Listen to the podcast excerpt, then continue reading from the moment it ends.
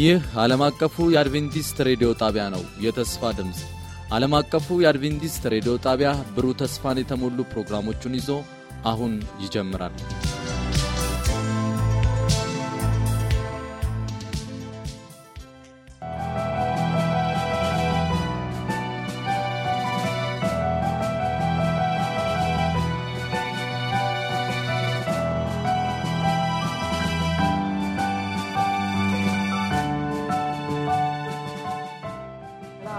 ይስጥልን። እንደምን የተከበራችሁ አድማጭ ተመልካቾቻችን። ይህ በየሳምንቱ በሆፕ ቻናል ኢትዮጵያ እየተዘጋጀ የሚቀርብላችሁ የመጽሐፍ ቅዱስ የጥናት ክፍለ ጊዜያችን ነው። አድማጮቻችን እንደምታስታውሱት ባለፉት ጥናቶቻችን የመዝሙረ ዳዊት መጽሐፍን በሚመለከት በተለያየ አውድ አብረን እያጠናን መቆየታችንን ታስታውሳላችሁ። ከትምህርቶቹም እጅግ በጣም ትልቅ በረከት እንዳተረፋችሁ እናምናለን። ዛሬም ይህንኑ የመዝሙረ ዳዊት መጽሐፍ ጥናት ይዘንላችሁ ቀርበናል። እዚህ በስቱዲዮ ውስጥ ከኔ ጋራ ወንድም ወርቁ እህታችን አምሳሉና ወንድማችን ግርማዬ ከኔ ጋር ይገኛሉ። እነዚህ ሁላችንም እዚህ ያለ ነው እኔም ወንጌላዊ ቴዎድሮስ የኢትዮጵያ አድቬንቲስት ሚዲያ አገልጋዮች ነን እና በዚህ quarter አገልግሎቱን የምንሰጣችሁ እኛ ነን። በተለየ ሁኔታ ሆፕ ቻናል ለአራተኛ ዓመት እየበቃ ነው። እግዚአብሔር አምላክ ይህንን ሚዲያ ጠብቆ እስከዚህ ድረስ ስለመራው እጅግ በጣም እግዚአብሔርን እናመሰግናለን። እና ደግሞ የምናጠናው የምስጋና መዝሙር ስለሆነ ደግሞ ገጣሚ ነው እና በዚህ ደግሞ ሁላችን እንደምንባረክ ተስፋ እናደርጋለን። የዛሬውን ጥናታችንን ስንቀጥል እህታችን አምሳለች ጸሎት ታደረገልን እንጀምራለን። በምስጋና የተፈራ በቅድስና የከበርህ የዓለማት ሁሉ ዳርቻ ሰሪና ፈጣሪ ታላቅና የተፈራ መሐሪ የሆንክ እግዚአብሔር አባታችን ሆይ በዘላለም ምህረት ተከልለን እንደገና ደግሞ ፊትህ እንድናይና ቃልህ እንድናነብ እንድናጠና ስለ ቃል እንድናውራ ይህን እድል ስለሰጠህ እናመሰግናለን። እግዚአብሔር ሆይ አሁን ደግሞ ቃል ተገልጧል በዚህ በተገለጠው ቃል ተናግረን ደግሞ ተመልሰን የተያዝን እንዳንሆን እንደ ቃል የምንኖርበትን ጸጋ አንተ ያብዛለን ጌታ ይህን የሚያዳምጡት የሚያዩት ልጆች ወንዶችና ሴቶች ልጆቹ በሙሉ በዚህ ቃል እንዲራመዱ ያንተ በጎ ፈቃድ ይሁን። መንፈስ ቅዱስ ደግሞ በመሀላችን ሆነ እንድትመራ እንለምንሃለን። በአበወል በመንፈስ ቅዱስ እንጸልያለን። እንግዲህ የመዝሙረ ዳዊት መጽሐፍን እያጠናን ዛሬ ስምንተኛው ክፍል ላይ ደርሰናል። የዛሬው ጥናት ርዕሳችን ለጽድቅ ኑሮ ጥበብ በሚል ርዕስ ነው። ለጽድቅ ኑሮ ጥበብ እና ሁላችንም እንደምናውቀው ይህ ሕያው የሆነው የእግዚአብሔር ቃል ከሚሰጠው ጥበብ በላይ ሌላ ጥበብ ሊገኝ አይችልም። በተለይ ደግሞ ጽድቅ ለመለማመድ እና በጽድቅ ለመኖር የእግዚአብሔር ቃል እጅግ በጣም አስፈላጊያችን መሆኑን መጽሐፍ ቅዱስ ይመክረናል። በመዝሙረ ዳዊት ምዕራፍ 9 ቁጥር 12 ላይ እንደዚህ ይላል እንግዲህ ልባችንን ለጥበብ እናስገዛ ዘንድ የዘመናችንን ቁጥር አስታውቀን ይላል። ልባችንን ለጥበብ እናስገዛ ዘንድ የዘመናችንን ቁጥር አስታውቀን ይላል። እንግዲህ የእግዚአብሔር ጸጋ የሰጠን ትልቁ ነገር ትልቁ በረከት ምንድን ነው የኃጢአት ይቅርታን ነው። የኃጢአት ይቅርታን አስገኝቶልናል። እንደገና ደግሞ እውነተኛ የሆነ ንስሐ በእምነት የሚቀርብ ንስሐ ደግሞ ኃጢአተኛውን ወደ አዲስ ሰውነት ይለውጠዋል ወይም ደግሞ ወደ አዲስ ፍጥረት ያደርሰዋል። እና ይሄ እጅግ በጣም የሚያስደንቅ ነው። እነዚህ ሁሉ ግን የሚመጡት በምንድን ነው ወደ እግዚአብሔር ቃል ጥበብ ወደሆነ ወደ እግዚአብሔር ቃል በምንቀርብበት ጊዜ ነው። የእግዚአብሔር ቃል በጽድቅ ህይወት የመኖር መመሪያን የሚሰጠን የእግዚአብሔር ቃል መሆኑን በመዝሙረ ዳዊት 119 ላይ ቁጥር 9 እስከ 16 ሄደን ስናነብ ይህንን ይገልጽልናል። እንግዲህ የእግዚአብሔርን ህግ መጠበቅ ህጋዊነት አይደለም። ምክንያቱም በምንም አይነት መንገድ የእግዚአብሔር ህግ ለጽድቅ ኑሮ የሚያበቃን ወይም የሚረዳን ደጋፊያችን መሆኑን በህይወታችንም በመጽሐፍ ቅዱስ ሰዎችም ህይወት ውስጥ የተመለከትነው እውነት መሆኑን ማወቅ ይኖርብናል። እና እንግዲህ ይህንን የጽድቅ ኑሮ ለመኖር የእግዚአብሔር ቃል የሚያስፈልገን ዋናው ምክንያት በህይወታችን በዚህ ምድር ላይ በምንኖርበት ጊዜ በተደጋጋሚ ትልቅ ፈተናዎች ስላሉ ትላልቅ ፈተናዎች ስላሉ ነው። እና መቼም ጻድቅ ሰው ይፈተናል የታወቀ ነው። እንደውም ደግሞ ማረጋገጥ የምንችለው ትልቁ ነገር ከመጽሐፍ ቅዱስ ሰዎች ጻድቅ ሰዎች ህይወት ውስጥ ሊወድቅም ይችላል። በኃጢአትም ሊወድቅ እንደሚችል ብዙ ምሳሌዎች በመጽሐፍ ቅዱስ ውስጥ አሉን። ነገር ግን አስተዋይ በምንሆንበት ጊዜ ወደ እግዚአብሔር ቃል በምንመለስበት ጊዜ ግን አንድ ቦታ እንደውም እዚህ ላይ ባይኖርም ልጠቅሰው የሚገባው የሚገባው ጥቅስ ምን አለ? ጻዲቅ ሰባት ጊዜ ይወድቃል ሰባት ጊዜ ይነሳል ይላል። እና ስለዚህ ያንን የሚያደርገው በህይወታችን ውስጥ የእግዚአብሔር ቃል ነው። እና የእግዚአብሔር ቃል እጅግ በጣም ለጽድቅ ኑሯችን ገጣም ገጣሚና አስፈላጊ መሆኑን ዛሬ በጥናታችን እንመለከታለን። እንግዲህ ወደ ጥናታችን ወደ መጀመሪያው ክፍል በምንመጣበት ጊዜ ቃልህን በልቤ ሰወርኩ ይላል ባለመዝሙሩ። ሰወርኩት ይላል እና ቃልህን በልቤ ሰወርኩት። እንግዲህ የእግዚአብሔርን ቃል በልብ መሰወር የሚቻለው እንዴት ነው? የእግዚአብሔርን ትእዛዝ መጠበቅስ እንዴት ይቻላል? እና ደግሞ የእግዚአብሔርን ቃል በልባችን መሰወራችን ደግሞ ምንድን ነው ጥቅሙ ለክርስትና ህይወታችን ወይም ለጽድቅ ህይወታችን ምንድን ነው ጥቅም? ጥቅሙ የሚለውን ሀሳብ በመመልከት ውይይታችን እንጀምራለን። በዚህ ላይ ቀዳሚ ሀሳብ እንድሰጥ እህታችን አምሳሌችን እጋብዛለሁ። እሺ በመዝሙር መጽሐፋችን መዝሙረ ዳዊት መቶ 19 ላይ ስለ እግዚአብሔር ቃልና ስለ እግዚአብሔር ህግጋት ያስቀምጣል።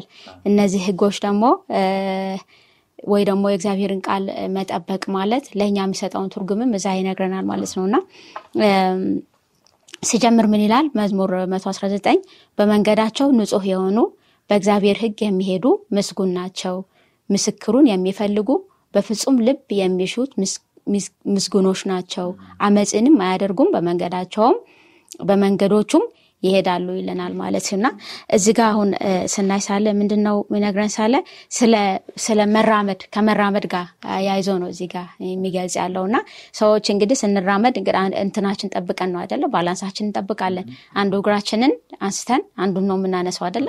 በአንዱ ብቻ አይደለም መሄድ የምንችለው ማለት ነው። እና ስለዚህ ይሄ በትክክል ከእግዚአብሔር ጋር በእምነት ህይወት መመላለስ ካለብን በእምነት ህይወት መጓዝ ካለብን የእግዚአብሔርን እግዚአብሔር የሚያዘውን ትእዛዛት ማዳመጥ ለእርምጃችን ምንድን ነው ይለናል? ቀዳሚውን ደረጃ እንደሚወስድ ይናገራል ማለት ነው።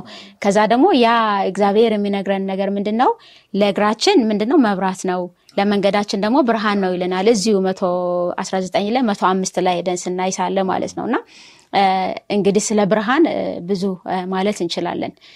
ብርሃን የሚታወቀው የብርሃን ጥቅም የሚታወቀው ጨለማ ሲኖር ነው አይደለ? አንዳንድ ጊዜ አሁን እዚ ሀገር ስንሮን መብራት ይጠፋል የያዝነውን ነገር እንደያዝን እንደዚህ እየከተፍን እንኳን ብኖር መብራቱ ሲጠፋ ምንድን ነው ይሆናል? ጨለማ ይሆናል አደለ ምንም አይነት ነገር አይታይም ማለት ነው። እና በዚህ ምድር ላይ ያለው ተጋድሎ ይሄ ምድር ምንድን ነው የጨለማ ስፍራ ነው። እና ከዛ በኋላ ልክ ያንን የያዝናውን ነገር ለመስራት ምንድነው መጠበቅ ያለብን? ያንን ብርሃን መጠበቅ። ብርሃኑ ስመጣ ደግሞ ምን ያደርጋል? ሁሉን ነገር ገልጦ ያሳያል ማለት ነው። እና ይሄ ምድር የጨለማ ስፍራ ነው ምክንያቱም የጨለማን አሰራር ይዞ የሚጓዝ ክፉ አለ። ስለዚህ የእግዚአብሔር ቃል ለዚህ ምድር ምንድነው? ለዚህ ጨለማ ስፍራ ምንድን ነው ብርሃን ነው ነው እያለን ያለው ማለት ነው። እና ይሄ ብርሃን ደግሞ የሚያሳየን በእግዚአብሔር ህግ እንመላለስ ብለን ስንል ሳለ ደግሞ በእግዚአብሔር ህግ መመላለስ ማለት እግዚአብሔርን መፈለግ ነው። እግዚአብሔርን የራስ አምላክ አድርጎ መቀበል ነው። ክርስቶስን አዳኝ አድርጎ የራስ አድርጎ መያዝ ነው የሚለውን ነው የሚናገረው ማለት ነው። እና ስለዚህ የእግዚአብሔር ህግ ምንድን ነው በእግዚአብሔር ፊት መመላለስ እግዚአብሔርን መፈለግ ከዛ ደግሞ በስርዓቱና በሱ አኗኗር ወይ ደግሞ በሱ ዓላማ ውስጥ መሆንን የሚያካትት ይሆናል። እና ይሄንን ነው የምንገልጽልን ማለት ነው። ስለዚህ አሁን የእግዚአብሔርን ትእዛዝ መጠበቅ ማለት ታዳ ምንድን ነው ልክ እነዚህ አስሩ ትእዛዛት እዚህ የተጻፉትን አድርግ አታድርግ አታድርግ ነው? ነው ወይስ አይደለም የሚለውን ስገልጽልን ሳለ እንደዛ አይደለም። አድርግ አታድርግማ ባለፈው ሳምንትም ስናይ ነበር አይደለ? እግዚአብሔር አድርግና አታድርግ የሚቆጣጠረን ቢሆን አድርግ አታድርግ ያለ ቢይዘን ኖሮ ዛሬ በዚህ ምድር ላይ የሰው ልጅ ባልተገኘ ነበር ብለን ነው ያለፍ ነው እና አሁን ግን ትክክለኛውንና የተሳታተውን ምን ማድረግ? መለየት ወይ ደግሞ ጨለማንና ብርሃንን መለየት ክፉንና መልካሙን መለየት ይሄ ነው። ይሄንን ማስተዋል ነው ነው ብለው እግዚአብሔር ህግ ማለት በእግዚአብሔር ህግ መኖር ማለት ይሄ ነው ብሎ ይገልጽልናል። ስለዚህ ዛሬ ምን ችግር አለው የምትባል አገር ምድር ናት ያለችን ማለት ነው። የሆነ ነገር ክፉ ነው ይሄ ኧረ ይሄ አይደረግም ሲባል ኧረ ምን ችግር አለው? ምን ችግር አለው? ከዛ በዚህ በምን ችግር አለው በተሞላች ምድር ላይ ስንኖር ሳለ ምንድን ነው ንጹሑንና የረከሰውን ብርሃኑንና ጨለማውን ከዛ ደግሞ ትክክለኛውና የተሳሳተውን የምንለይበት ነው የእግዚአብሔር ሕግ የተሰጠን ማለት ነው። እና ይሄ ሕግ ደግሞ በምንድን ነው የሚገለጸው ማለት በልባችን ውስጥ በመሰወር ነው። ልክ ክርስቶስ ኢየሱስ ምንድን ያደረገው? ማቴዎስ አራት ላይ ስናይ ሳለ እንግዲህ መጣ አይደለ? ፈታኙ መጣ ይሄ ፈታኝ ደግሞ በዚህ ምድር ላይ አሁንም እንደፈተነ ቀጥሏል ማለት ነው። ለብዙ ሺህ ዓመታት ለስድስት ሺህ ዓመት የሚያክል ምን ያደረገ ነው? experience ማለት ይሄ የስራ ልምዱን አሳድጎ ማለት ነው መፈተን ላይ ነው ያለው እና ይሄ ክርስቶስንም ፈትኗል እና ክርስቶስ ምን አለ? መጥተው ጠየቁ አይደለም ምንድን ያለው? መጀመሪያ ይሄንን እንጀራ ምን አድርግ? ስለተራበ ዳቦ አድርገ ብላ አለው። ከዛ በኋላ ሰው ምን አያደርግም? በእንጀራ ብቻ አይኖርም። በእግዚአብሔር አፍ በሚወጣ ቃል ነው ብሎ እንደተናገረ ይናገል። ከዛ ደግሞ ስገድ አለው አይደለም። ከዛ ደግሞ ምን አለው? ለእግዚአብሔር ለአምላክ ብቻ ስገድ ተብሎ ተጽፏል ብሎ ከዛ ራስህን ወርውር ደግሞ አለው መጨረሻ ላይ አይደለም። ከዛ ራስህን ወርውር ሲባል እግዚአብሔር አምላክን ምን አታድርግ አትፈታተን ብሎ እንደመለሰ እናገኛለን። እና ስለዚህ በዚህ ምድር ላይ ለጽድቅ በጽድቅ ለመኖር በጥበብ ለመመላለስ የሚያስችለው አንደኛውና የመጀመሪያው ነገር ምንድን ነው? የእግዚአብሔር ቃል ነው ማለት ነው። ስለዚህ ይሄንን የእግዚአብሔርን ቃል ምን ማድረግ አለብን? በልባችን መሰወር አለብን ማለት ነው። ግን በጣም የሚያሳዝነው ዛሬ በዚህ ዘመን የእግዚአብሔር ቃል በልባችን እንዳይሰወር የሚከለክሉን እጅግ ብዙ አታላይ ነገሮች አሉ። ያ ነው አሁን ፈተና የሆነብን ነገር ማለት ነው። ይሄንን ይሄንን ከማስቀደም ይልቅ የተለያዩ social ሚዲያዎች አሉ ዛሬ በቃ ሁሉን ነገር በአጭር በአጭር በአጭር እያመጡ ልባችንን የሚወስዱ ማለት ነው። እና ግን እነሱ አያድኑንም ወይ ደግሞ አይጠቅሙንም። የሚጠቅመው ነገር ምንድን ነው? ይሄንን ህያውን የእግዚአብሔር ቃል በልባችን ውስጥ መሰወር ነው ማለት ነው እና ይሄ ደግሞ ለአሁኑም ለወደፊቱም የሚጠቅመን ይሆናል ማለት ነው። ቴዲ ወደ ሌላ ነገር ሳትሻገር ከዚህ አርዕስት ሳንወጣ ቹቹም አንተ መመለስ ትችላላችሁ። አሁን ቃሉን ወይ ደግሞ ህጉን ልባችን ውስጥ እንዲኖረው ስንለምን አንዳንድ ሰዎች የተለያየ ሀሳብ ያነሳሉ። ከህግ ጋር የተያያዘ የህግ ሰዎች ነው የሚሉን። በቃ ከህግ ጋር ተጣብቆ በቃ በህግ የታሰሩ ሰዎች ሁሌ ስለ ህግ በዚህ በኩል ስለ ጸጋው ስለ ምሕረቱ እያወሩ በዚህ በኩል ደግሞ ስለ ህጉ ነው የሚያወሩት ብሎ የሚያምኑ አሉ። ስለዚህ አሁን ህጉ በቃ ሁሌ ስለ ህጉ ስለ ህጉ ህጉ እንዲህ ነው ስንል እንዴት ነው ይህንን ሀሳብ ማስታረቅ የምንችለው ሀሳብ አለ። ሌላ ደግሞ አሁን በአምሳሌች ባነሳችው ሀሳብ ላይ ቃሉን ሁሌ በልባችን ውስጥ ማድረግ በጣም ጥሩ ነው፣ መልካም ነው። ግን ደግሞ ሰዎች ይህንን ቃል እንዲህ በቃል ሸምድዶ በፈለጉ ሰዓት ሲጠየቁ ጥቅሱን ከነ ቬርሱ ከነ ቁጥሩ የሚናገሩ የማያደርጉ በዛ የማይኖሩ ሰዎች ደግሞ አሉ። ለምሳሌ አይሁዳውያን እኮ መቼ እንደሚወለድ የት እንደሚወለድ ክርስቶስ ምን እንደሆነ ሲያጠኑ ነበር። ትንቢቱን ሁሉ በቃል ያውቃሉ። ግን ደግሞ ሲወለድ አንተ አይደለም ብሎ ነው የካዱት እና ምናልባት በዚህ ዙሪያ ግልጽ የሆነ ሀሳብ ብትሰጡ በሚል ሀሳብ ምናልባት ብዙ ጊዜ ሰማይ አይታረስም ንጉሥ አይከሰስም አይነት ነገር እንዳይሆን ብዙ ጊዜ የሚዲያ ሰዎች ሲጠይቁ እንጂ ሲጠየቁ አይታሰብም። ዛሬ ፈረደባቸው ይጠይቃቸዋል። አይ በጣም ጥሩ ጥያቄ ነው። ይሄ በጣም መሰረታዊ የሆነ ትልቅ ጥያቄ ነው እና የእግዚአብሔር ሕግ ሲል መጽሐፍ ቅዱስ ብዙ ሰዎች ወዲያው ወደ ጭንቅላታቸው የሚመጣው አስርቱ ትእዛዛት ምናምን ነው የሚመጣው። ግን ብዙ ቦታ ላይ በእኛ መጽሐፍ በዚህ በአማርኛው ሲተረጎም የእግዚአብሔር ሕግ ሕግ ተብሎ የተጻፉት በሙሉ ቶራ የሚለውን ነው እና ያ ቶራ ደግሞ ማለት ምን ማለት ነው? በቃ የእግዚአብሔር ቃል ማለት ነው። እግዚአብሔር ለሰዎች ልጆች የሰጠው መመሪያ ማለት ነው። አሁን በዛሬው ጥናታችን ላይ ለጽድቅ ኑሮ የተሰጠ መመሪያ ማለት ነው። የእግዚአብሔር ለጽድቅ ኑሮ ለህዝቡ የሰጠው መመሪያ ማለት ነው እና አሁን መመሪያዎች አሁን በየቦታው አሉ አይደል እንዴ? ለምሳሌ ሊፍት ስንጠቀም እንዴት እንደምንጠቀም ዛጋ ማስጠንቀቂያ ተጽፏል። መመሪያ እንዲህ አድርገህ ግባ፣ እንዲህ አድርገህ ውጣ የሚል የእሳት አደጋ ማጥፊያ ማሽን ዝም ብለህ አንስተ ልተኩሰው አትችልም። አጠቃቀሙን ማወቅ አለብህ። በትክክል አሰራሩን ማወቅ አለብህ። ብዙ ነገሮችን መመሪያ አላቸው። በታሸጉበት ነገር ላይ እንዲህ ተጠቀምበት የሚል ያለ አግባብ ከተጠቀምክበት ትጎዳለህ። በአግባቡ ተጠቀምክበት ትጠቀማለህ። መመሪያውን ከተከተልክ በምንም አይነት መንገድ አትከስርም። እና መመሪያውን መከተል ያስፈልጋል። ለህይወት ኑሯችን ለእንቅስቃሴያችን እንኳን ብዙ መመሪያዎች አሉ። ቀይ መብራት እየበራ በድፍረት ነድታ አትሄድም። ምክንያቱም አደጋ ይደርስብሃል። ሌላው አረንጓዴ የበራለት ሲመጣ ከፍተኛ የሆነ አደጋ ይመጣል። እግረኛም ሆነን በትክክል መብራቶቹ ሂድ ሲለን ብቻ ነው የእግረኛ መብራት መሻገር ያለብን እንጂ በመኪና እያለፈ አንገባም። ለአደጋ ራስ ስለዚህ ይሄ ቃል መመሪያ ነው፣ ለህይወት ለጽድቅ መመሪያ ነው እና ይሄንን ቃል መመሪያውን በልባችን በምንሰውርበት ጊዜ በአስፈላጊው ሰዓት፣ በፈተናው ሰዓት ያ መመሪያ ያበራልናል መናገር ይችላል። ከዛ በኋላ ከዛ ጥፋት ከዛ ከሚመጣ ጉዳት መጠበቅ እንችላለን። እና የእግዚአብሔር ሰዎች ወይም ጠቢቦች ይላል መጽሐፍ ቅዱስ አንድ ቦታ ላይ ክፉውን ነገር አይተው ይጠነቀቃሉ። ጠቢብ ያልሆኑ ግን ተላልፈው ምን ይወታል ይጎዳሉ ይላል። እና ስለዚህ ህጋዊነት ወይም ህግ ጠባቂነት ወይም በህግ እንድናለን የሚል አስተሳሰብ ሳይሆን ይሄ መመሪያ መከተል እግዚአብሔር ስለሚወደን ልጆቹን ስለሚወደን አልፈን እንዳንጎዳበት ስለሚፈልግ አደጋ የሚያደርስብን ክፉ ነገር የሚያመጣብንን ነገር እንዳናደርግ መመሪያ ሰጥቶናል። ያንን መመሪያ ደግሞ ሁል ጊዜ በልባችን ውስጥ መሰወር እና ማስቀመጥ እጅግ በጣም ጠቃሚ የተሻለ ነው ማለት ነው። ሀሳብ በዚህ ላይ ያለኝ ምንድን ነው ጥሩ ሀሳብ ነው የተነሳው እና እንግዲህ አስርቱ ትእዛዛት ብዙ ሰው እንዴት ያስቀምጠዋል? የሆነ በቃ አላል በህግ እኔ አልገዛም እንደማለት ነው የሚያስበው ብዙ ጊዜ።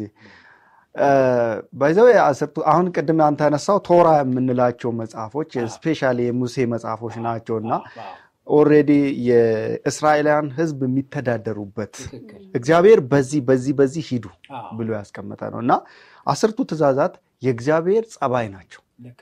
የእሱን አመል አመል ነው የምንለው በአማርኛ? ጸባይ፣ ባህሪው።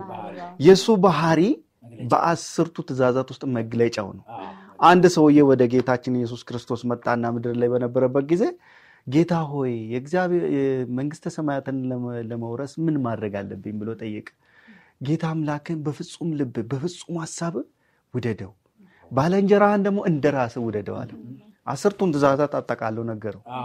ከዛ በኋላ ይሄንማ በልጅነቴ ነው እኔ ያደረግኩት ምናምን ነገር አለ። ከዛ ይቀጥላል ታሪኩ እና ነገሩን ትሳልለው እግዚአብሔር እኛ በሱ ጸባይ ውስጥ እንድንመላለስ ይፈልጋል።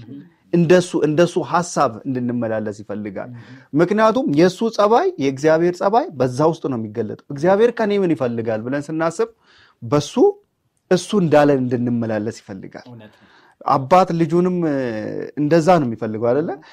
እሱ እንደሚፈልገው ከተመላለሰ more በጣም ይወደዋል ልጁም ማለት ነው። እና ከዚህ ጋር ለማንሳት ፈልጌ ነው። አንድ ነገር እዚች ጋር አንድ ጥቅስ ብቻ ማንበብ ፈልጋለሁ እና ሰው ያው more ይሄ የእግዚአብሔርን ቃል የእግዚአብሔርን መጽሐፍ ይሄንን የተጻፈውን በምንገልጥበት ጊዜ ህጋውያን ናችሁ በቃ ከህግ ውጭ አይደላችሁ። ሰው በጸጋው በእምነት ነው ነው እናንተ ግን ህግን ነው የምሰብኩት። እንደዚህ ኑር፣ እንደዚህ አትኑር፣ በዚህ እያላችሁ ነው የምትሄዱት ይላል እና ግን የተጻፈው እንደዚህ ይላል። ማንበብ ፈልጋለሁ። በራዕይ ዮሐንስ ምዕራፍ ሶስት ላይ ምዕራፍ አንድ ቁጥር ሶስት ላይ እንደዚህ ይላል፣ ዘመኑ ቀርቧልና ይላል የሚያነባው የትንቢቱን ቃል የሚሰሙትና በውስጡ የተጻፈውን የሚጠብቁት ብፁዓን ናቸው ይላል ማለት ነው። ስለዚህ እኛ ለራሳችን የተባረክንበት ለራሳችን የጠቀም ለራሳችን በእግዚአብሔር ብርሃን የምንራመደውን ብርሃን ለሌሎች ደግሞ ምን እናደርጋለን እናበራለን ማለት ነው እና ያ ደግሞ ማትረፊያ ነው ለማለት ፈልጌ በጣም በጣም በጣም ጥሩ ሀሳብ ነው። ከዚሁ ሀሳብ ሳንወጣ መዝሙር 119 165 ላይ ህግህን ለሚወዱ ብዙ ሰላም አላቸው የሚያሰናክላቸውም ምንም ነገር የለም ይላል። በጣም እኮ ደስ ይላል። እና የእግዚአብሔርን ህግ መጥላት በጣም አደገኛ ነው። ሰይጣን ጸባዩ አንደኛው ጸባዩ ህገ ጠል ነው። ሰማይን በቃ ትቶ የወጣው በቃ የእግዚአብሔር ህግን አልገዛም ብሎ ነው የወጣው። አመፀኝነት ነው እና ህገጠልነት ምንም አያዋጣም። የእግዚአብሔርን ህግ ለሚወዱ ብዙ ሰላም አላቸው። ብዙ የተትረፈረፈ ሰላም አላቸው። ህግን የሚጠሉ እኮ ህገወጥ ስራ የሚሰሩ ናቸው። ልክ ነው። ለዚህ ነው እኮ ህግ የሚጠሉት። ብዙ ጊዜ እዚህ መዝሙር 119 የታወቀው ጥቅስ ቁጥር 105ም ህግህ ለመንገዴ ለእግሬ ለእግሬ መብራት ለመንገዴ ብርሃን ይላል እና አሁን ብርሃን የሚወድ ሰው በትክክለኛው መንገድ የሚሄድ ሰው ነው።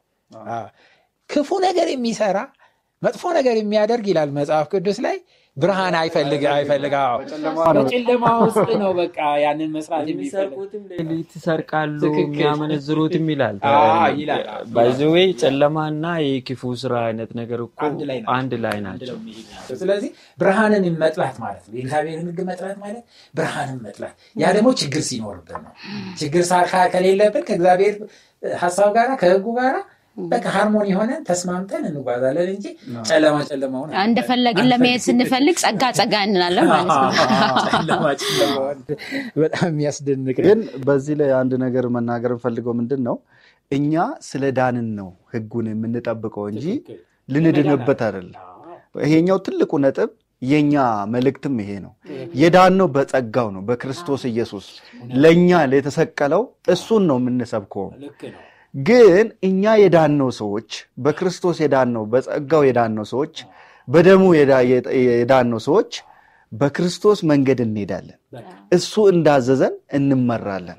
ያ ነው እግዚአብሔርን ለመምሰል እንጓዛለን ማለት ክርስቶስን ለመምሰል እንጓዛለን። ሌላው በጣም ወደ ሁለተኛው ክፍል ውይይታችን ስንሄድ የሰው ልጆች ትልቅ ችግር አንድ የማስተውሉት ነገር አለ እና እሱን ይጠቅሰዋል። ባለመዝሙር በተደጋጋሚ በመዝሙር ዘጠና ላይ ይጠቅሰዋል በመዝሙር አንድ መቶ ሁለት ላይ ጠቅሰዋል በመዝሙር አንድ መቶ ሶስት ላይ ደጋግሞ ይጠቅሰዋል። እና ቀኖቻችንን እንድንቆጥር አስተምረን ይላል። ምን ማለቱ ነው ወርቁ እዚህ ላይ ሀሳብ ካለ።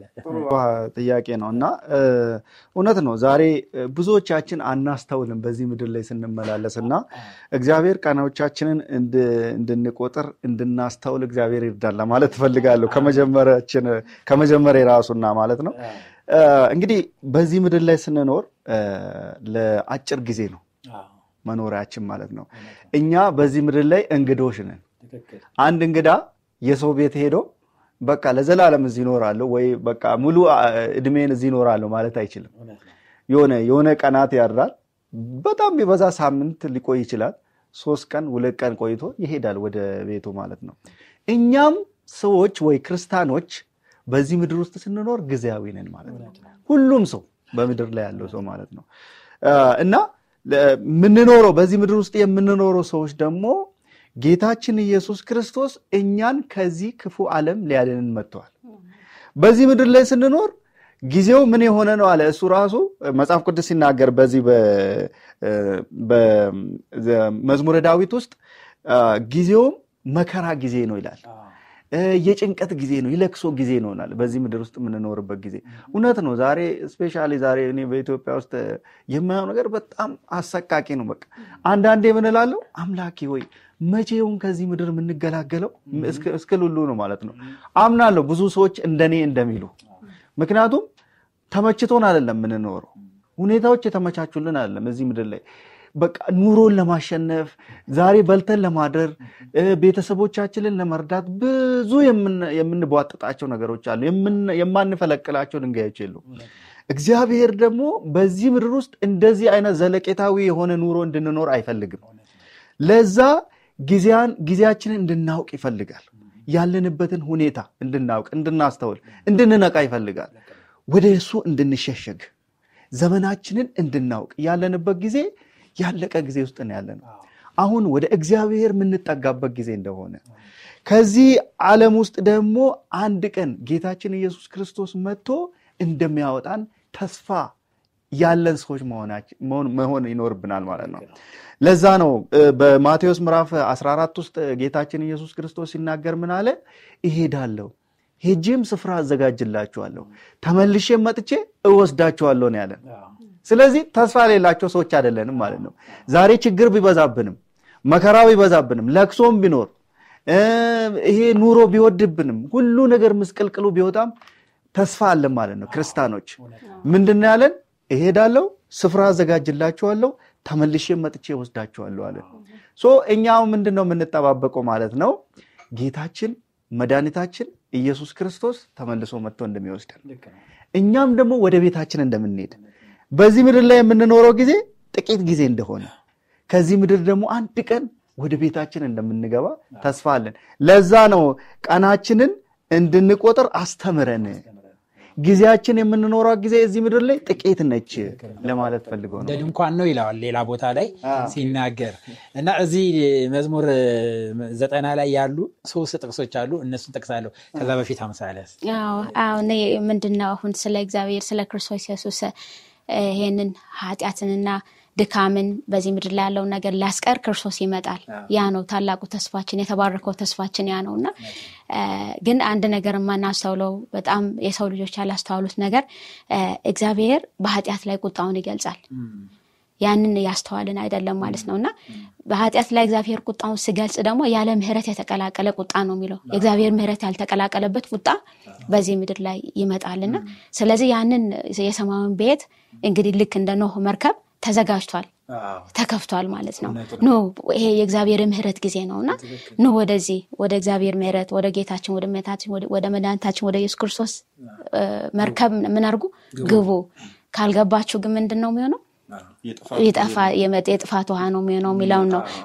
እንትን የሚለው አንድ ሀያ ዘጠኝ ግን ዮሐንስ ወንጌል አንድ ሀያ ዘጠኝ ማንበብ እፈልጋለሁ በደንብ አድርጎ እዚህ ጋር የተገለጠውን ነገር ስለሚደግፍ ማለት ነው ወርቁ ያለውንና አንድ ሀያ ዘጠኝ እንደዚህ ይላል። ኢየሱስ ምን አለ? ዮሐንስ ክርስቶስን ሲያይ ምን አለ?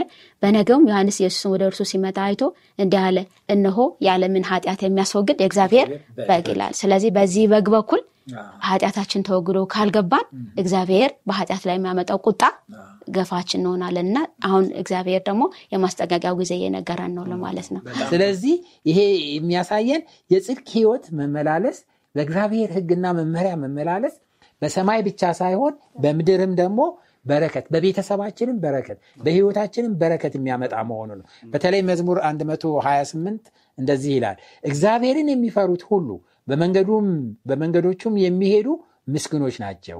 የድካምህን ፍሬ ትመገባለ ምስጉን ነህ መልካምም ይሆንልሃል። ሚስትህ በቤት እልፍኝ ውስጥ እንደሚያፈራ ወይን ናት። ልጆችህም በማዕድ ዙሪያ እንዳሉ የወይራ ቡቃያ ናቸው። እነሆ እግዚአብሔርን የሚፈራ ሰው እንዲህ ይባረካል እግዚአብሔር ከጽዮን ይባርከዋል። በህይወት ዘመን ሁሉ የኢየሩሳሌም መልካምነት ታያለ የልጅ ልጆችህን ታያለ በእስራኤል ላይ ሰላም ይሁን ይላል። አሜን። እግዚአብሔር ይመስገን።